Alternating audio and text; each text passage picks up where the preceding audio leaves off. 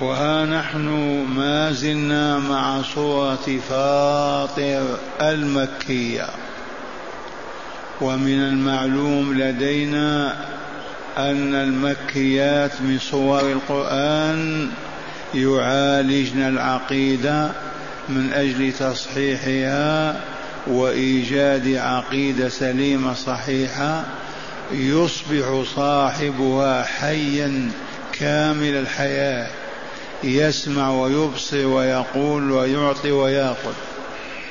إذ الحياة إذ العقيدة الفاسدة صاحبها ميت لا يسمع ولا يبصر ولا يعطى ولا يؤخذ. وها نحن مع هذه الآيات الأربع فهيا بنا نصغي مستمعين تلاوتها. مجودة مرتلة من أحد الأبناء ثم نتدارسها. والله تعالى نسأل أن ينفعنا بما ندرس ونسمع. أعوذ بالله من الشيطان الرجيم. يا أيها الناس أنتم الفقراء إلى الله والله هو الغني الحميد إن يشأ يذهبكم ويأت بخلق جديد وما ذلك على الله بعزيز ولا تزر وازرة وزر أخرى وإن تدع مثقلة إلى حملها لا يحمل منه شيء لا يحمل منه شيء ولو كان ذا قربى. إنما تنذر الذين يخشون ربهم بالغيب وأقاموا الصلاة. ومن تزكى فإنما يتزكى لنفسه. وإلى الله المصير. أحسنت. معاشر المستمعين والمستمعات من المؤمنين والمؤمنات هذه الآيات تحوي علوما ومعارف ما أحوجنا إلى علمها ومعرفتها. اولا يا أيها الناس هذا نداء الله عز وجل لنا. مؤمنين وكافرين عربا وعجما يا أيها الناس لبيك اللهم لبيك. قال أنتم الفقراء إلى الله. والله لحقيقة قطعيه يقينيه لنحن الفقراء إلى الله محتاجون حتى إلى تردد أنفاسنا محتاجون إليه في طعامنا في شرابنا في كسوتنا في راحتنا في علاج مريضنا في وجود هذه الحياة. والله لنحن الفقراء. هذه الأولى. والثانية والله هو الغني الحميد. الله جل جلاله وعظم سلطانه رب العالمين أرحم الراحمين مالك يوم الدين هذا الله الإله الأعظم الذي لا إله غيره ولا رب سواه هو الغني الغنى المطلق. الحميد على كل أفعاله. يحمد أهل الأرض وأهل السماء على ما أعطى وعلى ما تفضل به وأجاد. وهو الغني ألغنى المطلق الذي لا يكون معه فقر في أي قضية أو مسألة وفي أي زمان ومكان. هذا العلم الذي يجب أن نعلمه. أولا أننا فقراء إلى الله. ثانيا أن الله هو لا غيره الغني والغني هو الذي يعطي وإلا لا هو الذي يسأل هو الذي يتضرع له هو الذي يقرع بابه هو الذي يطلب يطلب لأنه الغني. ومع غناه ما معه شح ولا بخل ولا بل حميد أعطى لكل شيء ما يحتاج. فلهذا هو محمود في الأرض والسماء. يا أيها الناس أنتم الفقراء إلى الله والله هو الغني الحميد. ثالثا إن يشأ يذهبكم. والله لا إله إلا الله. والله إن يشاء الله إذهابنا لأذهبنا ولا يصبح منا أحد.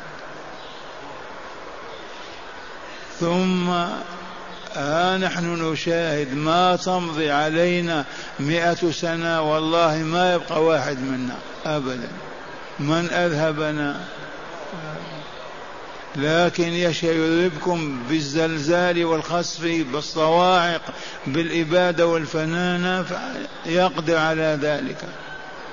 إن يشاء يذهبكم رابعا ويأتي بخلق جديد لأنه يذهبهم فقط ويزيلهم ويفنيهم ولا يأتي بمثلهم بل يأتي بخلق جديد.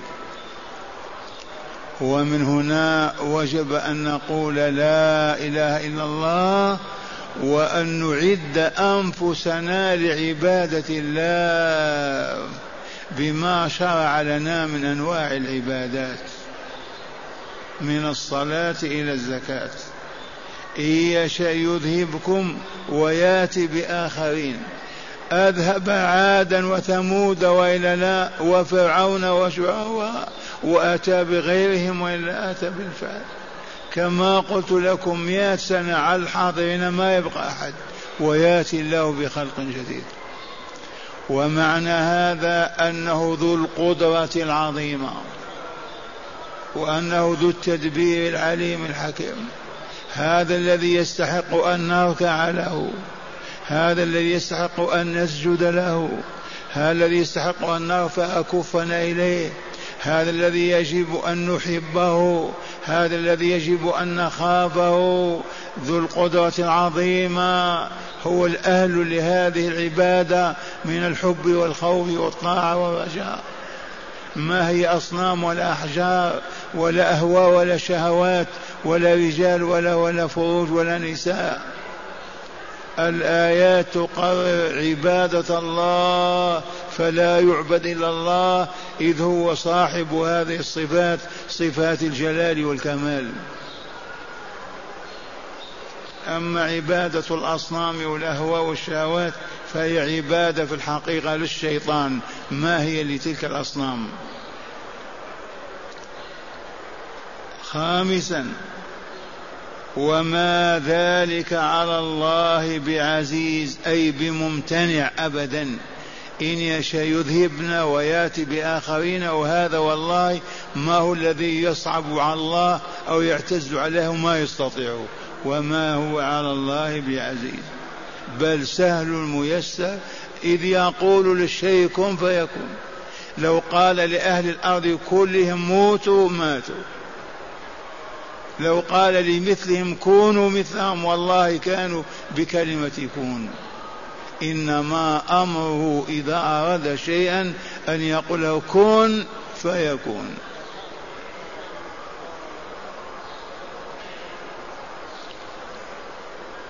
ومن هذه المعارف والعلوم قوله ولا تزر وازر وزر أخرى. أيما نفس تحمل ذنبا وتزره لا يمكنها أن تحمل وزر أخرى. في يوم القيامة أهل الذنوب في مجمع واحد. ما يستطيع مذنب يقول أنا نحمل من ذنبك ذنبا أو أنت احمل علي ذنبا. ولا تزر وازرة وزر أخرى والوزر الإثم والذنب المسؤول عنه. والوازر نفس أي ولا تحمل نفس وازرة أي مذنب ذنب نفس أخرى أبدا. حتى ولو كان أمك أو أبوك أو ابنك. لا يحملون وزرك ولا تحمل وزرهم. هذه حقيقة يجب أن لا نخفى أن لا تخفى عنا. في عرصات القيامة في ساعة رأس القضاء الناس بذنوب يحملونها لا يستطيع أحد أن يخفف عن الآخر. حتى ولو كانت أمك تقول أي ولدي لقد كان بطني وعاء لك لقد كان ثدي سقاء لك لقد كان حجري وطاء لك فخذ مني كذا وأعطني كذا. والله ما يعطيها ولا ياخذ منها ولا تزر وازرة وزر أخرى. وإن تدع مثقلة إلى حملها لا يحمل منه شيء ولو كان ذا قربى.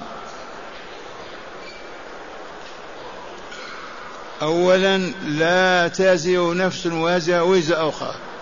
ثانيا وإن تدع مثقلة بحملها الثقيل بالإثم إلى حملها يا فلان خفف عني احمل عني. ألا لا يحمل لا يحمل منه شيء ولو كان ذا قربى كالأب والأم والابن والأخ. ولطيفة لفضيل بن عياض مذكور يقول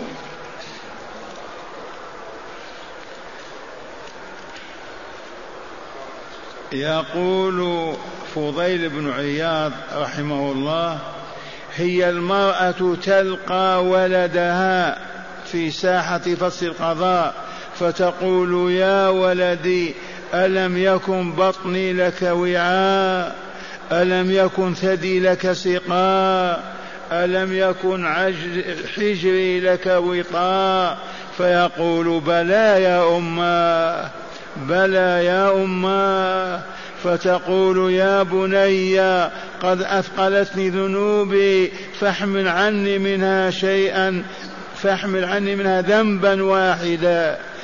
فيقول إليك فيقول إليك عني يا أماه فإني بذنبي عنك مشغول. فإني بذنبي عنك مشغول. أعيد هذه التفسيرية للآية. ماذا يقول ابن عياض الفضيل بن عياض؟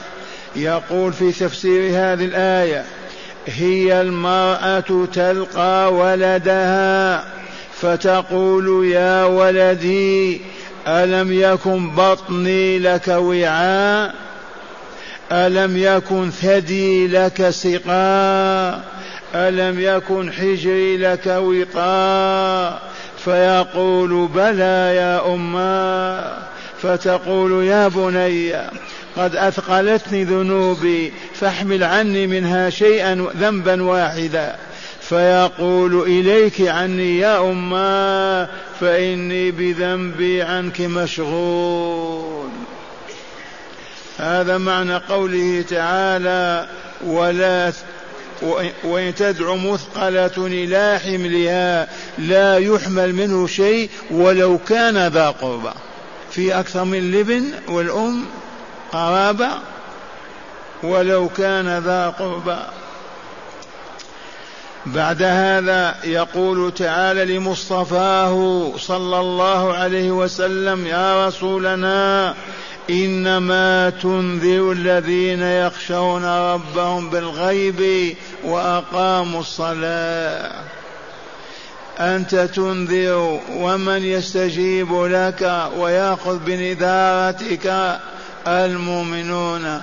أما الفاسقون الكافرون الفاجرون ما يستجيبون لك فلا تحزن ولا تكرب. إنما تنذر وتنجح في نذارتك من؟ الذين يخشون ربهم بالغيب. هذه صفة من صفات الجلال والكمال. الذين يخافون ربهم وهو غائب عنهم لا يرونه منذ أن خلقهم. فوق عرشه بائم خلقه لا تراه أعيننا. هؤلاء المؤمنون يخافون ربهم ويخشونه وهم ما رأوه. ترتعد فرائصهم تقشعر جلودهم يبكون إذا سمعوا الله عز وجل. هؤلاء هم الذين تنفعهم نذارتك لأنهم أحياء يسمعون ويبصرون. الذين يخشون ربهم بالغيب وأقاموا الصلاة. هذه لطيفة أخرى.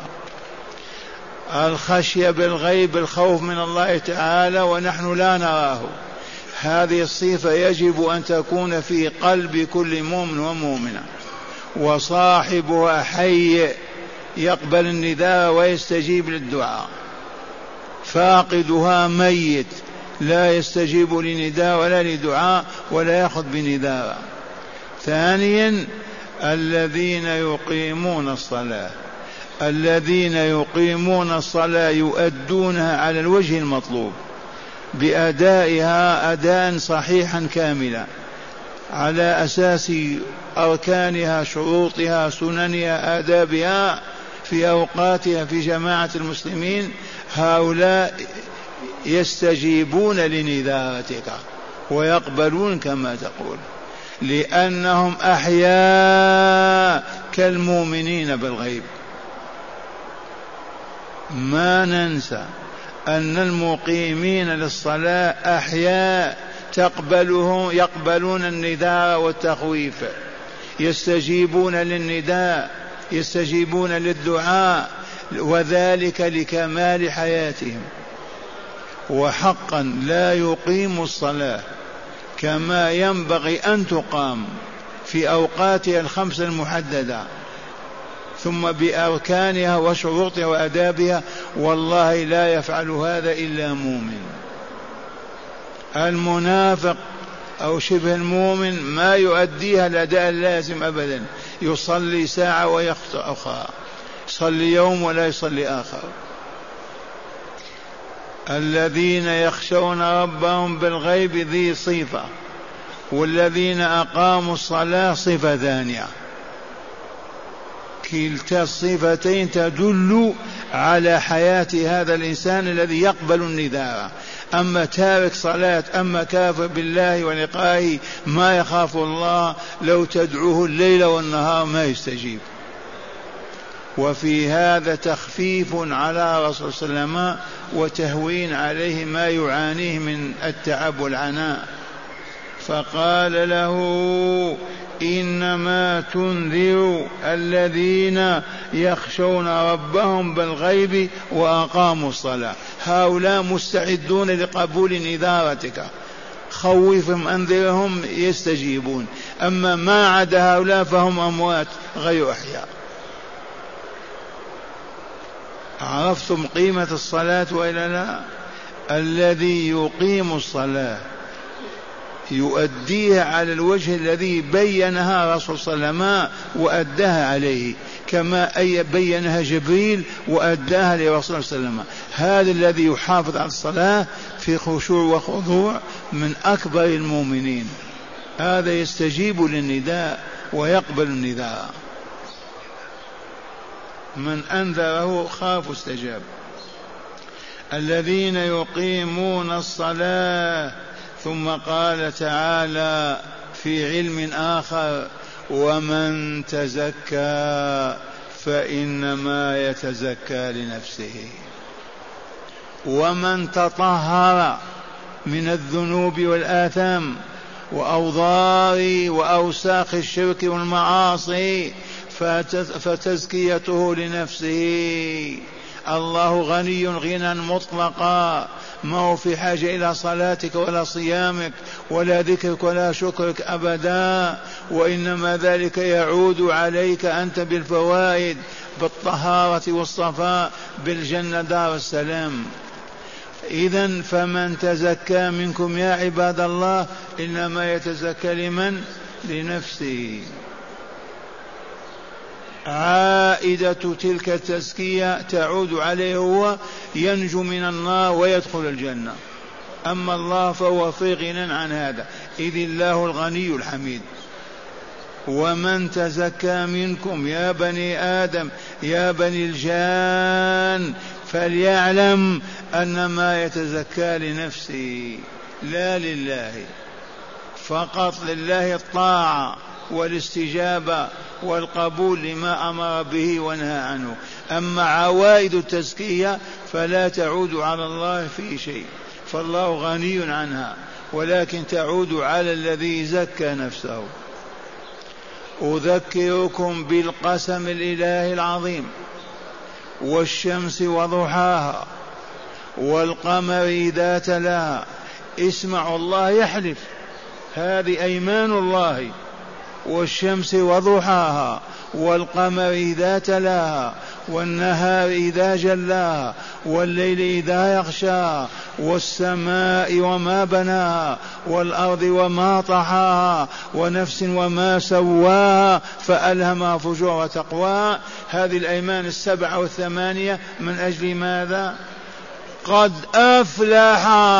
من زكاها وقد خاب من دساها. أي حكم أعظم من هذا الحكم؟ يجب على كل إنسان أن يعي هذا الحكم وأن يذكره ولا ينساه أفلح من؟ من زكى نفسه. كيف تزكى النفوس يا شيخ؟ النفوس تزكى تطيب وتطهر حتى تصبح كأنفس الملائكة بمادة العبادة التي تعبدنا الله بها إذا أديت على الوجه المطلوب في أوقاتها وفي كيفياتها وأعدادها. إذ هذه العبادات أداة أدوات تزكية. والله لآلات تزكية. الماء والصابون يزكيان الثوب والبدن والا لا. الصلاة والصيام يزكان الروح والا لا. والله لا يزكيان الروح. قد أفلح من زكاها أي نفسه. ومعنى أفلح فاز.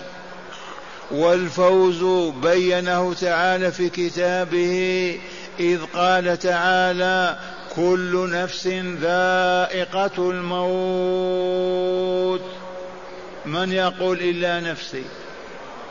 قولوا. في من يقول تحت السماء إلا أنا أو جدي أو أبي. كل نفس ذائقة الموت. هذا حكم الله صاد وإلا لا؟ تخلف وإلا لا؟ لم يتخلف لقدرة الله وعظمته. كل نفس ذائقة الموت وإنما توفون أجوركم يوم القيامة. أيتها الشغيلة أيها العملاء أيها العاملون أيها العاملون لا تطالبون بالأجر اليوم. هذه ما هي دار جزاء في دار عمل فقط الأجر في الدار الآخرة. وإنما توفون أجوركم يوم القيامة. فلهذا قد تعبد الله سبعين سنة وأنت فقير. قد تعبد الله ثمانين سنة وأنت مريض. قد تعبد الله خمسين سنة وأنت في السجن. ولن يكون هذا جزاء لا أبدا. جزاؤك يوم القيامة لا في دار الدنيا. إذا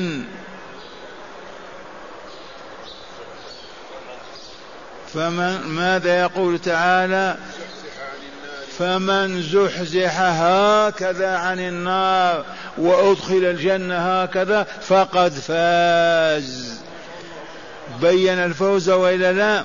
الذي سماه فلاح في الحكم قال هو الفوز. أفلح بمعنى فاز. فمن زحزح عن النار تعرفون الزحزح هكذا ولا وأدخل الجنة هكذا فقد فاز. وما الحياة الدنيا إلا متاع الغرور. قد أفلح من زكى نفسه وقد خاب من دسى نفسه. ما معنى خاب؟ خسر. ما الخسران؟ يقول تعالى في بيان الخسران الحق قل يا رسولنا إن الخاسرين الذين خسروا أنفسهم وأهليهم يوم القيامة. ما هو خسران بعير وإلا شاء وإلا وظيفة وإلا ولد وإلا بنت. قل لهم يا رسول ليعلموا إن الخاسرين من هم الذين خسروا أنفسهم وأهليهم يوم القيامة. ألا ذلك هو الخسران المبين. يلقى الرجل في عالم الشقاء في جهنم يعيش ملايين السنين. والله لا يرى أمه ولا أباه ولا أخته ولا أخاه ولا ولده ولا صديقه ولا ابدا. وقد يوضع في تابوت من حديد ويغلق عليه ويوم في جهنم. والله لا ياكل والله لا يشرب والله لا يسمع. كذا ملايين السنين وهو في ذلك الصندوق. هذه الحقيقة التي تجاهل الناس.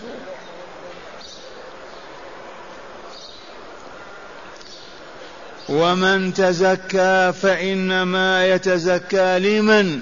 لنفسه لا لرسول الله ولا لأصحابه ولا لله عز وجل. تزكى لنفسه. ما معنى تزكى؟ طاب طهر. التزكية تطيب التطهير. والذي يزكو ما هو النفس وإلا لا النفس تطيب وتطهر. والأنفس الزكية مع الجالسين معروفة وإلا لا صاحب النفس الزكية ما يسب ما يشتم ما يلعن ما ياخذ أحد حد حق أحد ما يظلم أحدا أبدا أبدا لأن نفسه مشرقة كهذا النور. ما يستطيع أن يعصي الله. والله ما يقدر. لماذا؟ لأن النفس مشرقة. النور أمامه. الذي يمشي في النور يقع في حفرة الجواب لا. من هو الذي يظلم ويفسق ويفجر؟ صاحب النفس المظلمة التي علتها الذنوب والآثام وغطتها وأصبحت في الظلام. صاحبها يتخبط طول الحياة. ومن تزكى فإنما يتزكى لنفسه. وأخيرا يجب أن نعلم أن المصير إلى الله. فقال تعالى وإلى الله المصير. اعلموا أن مصير الخليقة كلها إلى الله. والله العظيم. أبيضنا كاسفل كأحمرنا الإنس كالجن الأولون كالآخرين المصير إلى أين؟ إلى الله. في ساحة واحدة ساحة فصل القضاء. ثم يحكم الله فيدخل أهل الجنة الجنة وأهل النار النار. هذا هو المصير الأبدي. إلى الله المصير وإلى لا. إذا هيا نحسن صلتنا بالله. ما دام مصيرنا إليه كيف نغضب عليه؟ كيف نعصيه؟ كيف لا نحبه؟ كيف لا نتملقه؟ كيف لا نتزلف إليه؟ لما لما ومصير إليه. ولكن الغفل والجهل والعياذ بالله تعالى وإلى الله المصير. والآن مع هداية هذه الآيات. بسم الله والحمد لله. من هداية هذه الآيات اولا بيان فقر العباد إلى ربهم وحاجتهم إليه. بيان فقر العباد إلى الله وحاجتهم إليه. يا أيها الناس أنتم الفقراء إلى الله. هذه الآية الأولى نعم. قال وإزالة فقرهم وسد حاجتهم يكون باللجوء إليه والاطراح بين يديه يعبدونه ويسألونه. ثانيا بيان عدالة الله تعالى يوم القيامة. بيان عدالة الله تعالى يوم القيامة. لا يظلم ربك مثقال ذرة أبدا. لا يظلم أحدا. من جاء بألف صاع من الذنوب عليه ألف صاع. من جاء بذنب واحد عليه ذنب. ما يأخذ من الذنوب من هذا يحط على هذا أبدا. العدالة الإلهية. نعم. ثالثا بيان صعوبة الموقف في عرصات القيامة لا سيما عند وضع الميزان ووزن الأعمال. بيان صعوبة الموقف في عرصات القيامة. والله لا يوجد يوم أصعب من هذا اليوم.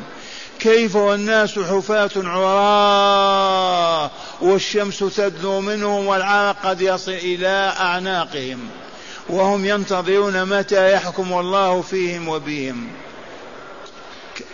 في يوم طوله خمسون ألف سنة. أي يوم أعظم من هذا اليوم. ثم الحكم إذا كان إلى الجنة فنعم الحكم ولكن إذا كان إلى النار والخلود فيها. فما هو هذا الحكم؟ رابعا بيان أن الإنذار والتخويف من عذاب الله لا ينتفع به غير المؤمنين الصالحين. بيان أن الإنذار والتخويف من عذاب الله لا ينتفع. به غير المؤمنين كما قدمنا المقيمون للصلاة الذين يخشون ربهم ويخافونه هم الذين ينتفعون بما يسمعون من كلام الله وكلام رسوله صلى الله عليه وسلم. أما الذين لا يخافون الله ولا يرهبون ولا يحبونه كيف ينتفعون؟ تارك الصلاة والعابثون بها والمستهزئون بها كذلك قلوبهم ميتة لا ينتفعون أبدا. نعم. خامسا تقرير عقيدة البعث والجزاء يوم القيامة. تقرير عقيدة البعث والجزاء يوم القيامة. علمنا أن الصور المكية كلها تقرر أنه هناك يوم هو يوم القيامة يجمع الله فيه الخليقة كلها أول وآخرة ويستنطقهم ويستوجبهم ويحاسبهم وإما إلى الجنة وإما إلى النار. نعم. والذي لا يؤمن بهذا المعتقد والله لا خير فيه. وكثيرا ما أقول لا يوثق فيه أبدا لأنه شر الخلق. الذي ما يؤمن بالدار الآخرة وما يجري فيها كيف يستقيم في الدنيا؟ كيف يصبح صالحا؟ من المستحيل. نعم. وأخيرا تقرير حقيقة وهي أن من عمل صالحا فلنفسه ومن أساء فعليها. هذه الحقيقة الدائمة. من عمل صالحا فلنفسه ومن أساء فعلى نفسه أيضا. نعم. نسمع الآيات مجودة مرة ثانية. أعوذ بالله من الشيطان الرجيم. يا أيها الناس أنتم الفقراء إلى الله والله هو الغني الحميد. إن يشأ يذهبكم ويأت بخلق جديد. وما ذلك على الله بعزيز. ولا تزر وازرة وزر أخرى. وإن تدع مثقلة إلى حملها لا يحمل منه شيء. لا يحمل منه شيء ولو كان ذا قربى. إنما تنذر الذين يخشون ربهم بالغيب وأقاموا الصلاة ومن تزكى فإنما يتزكى لنفسه وإلى الله المصير. أحسنت.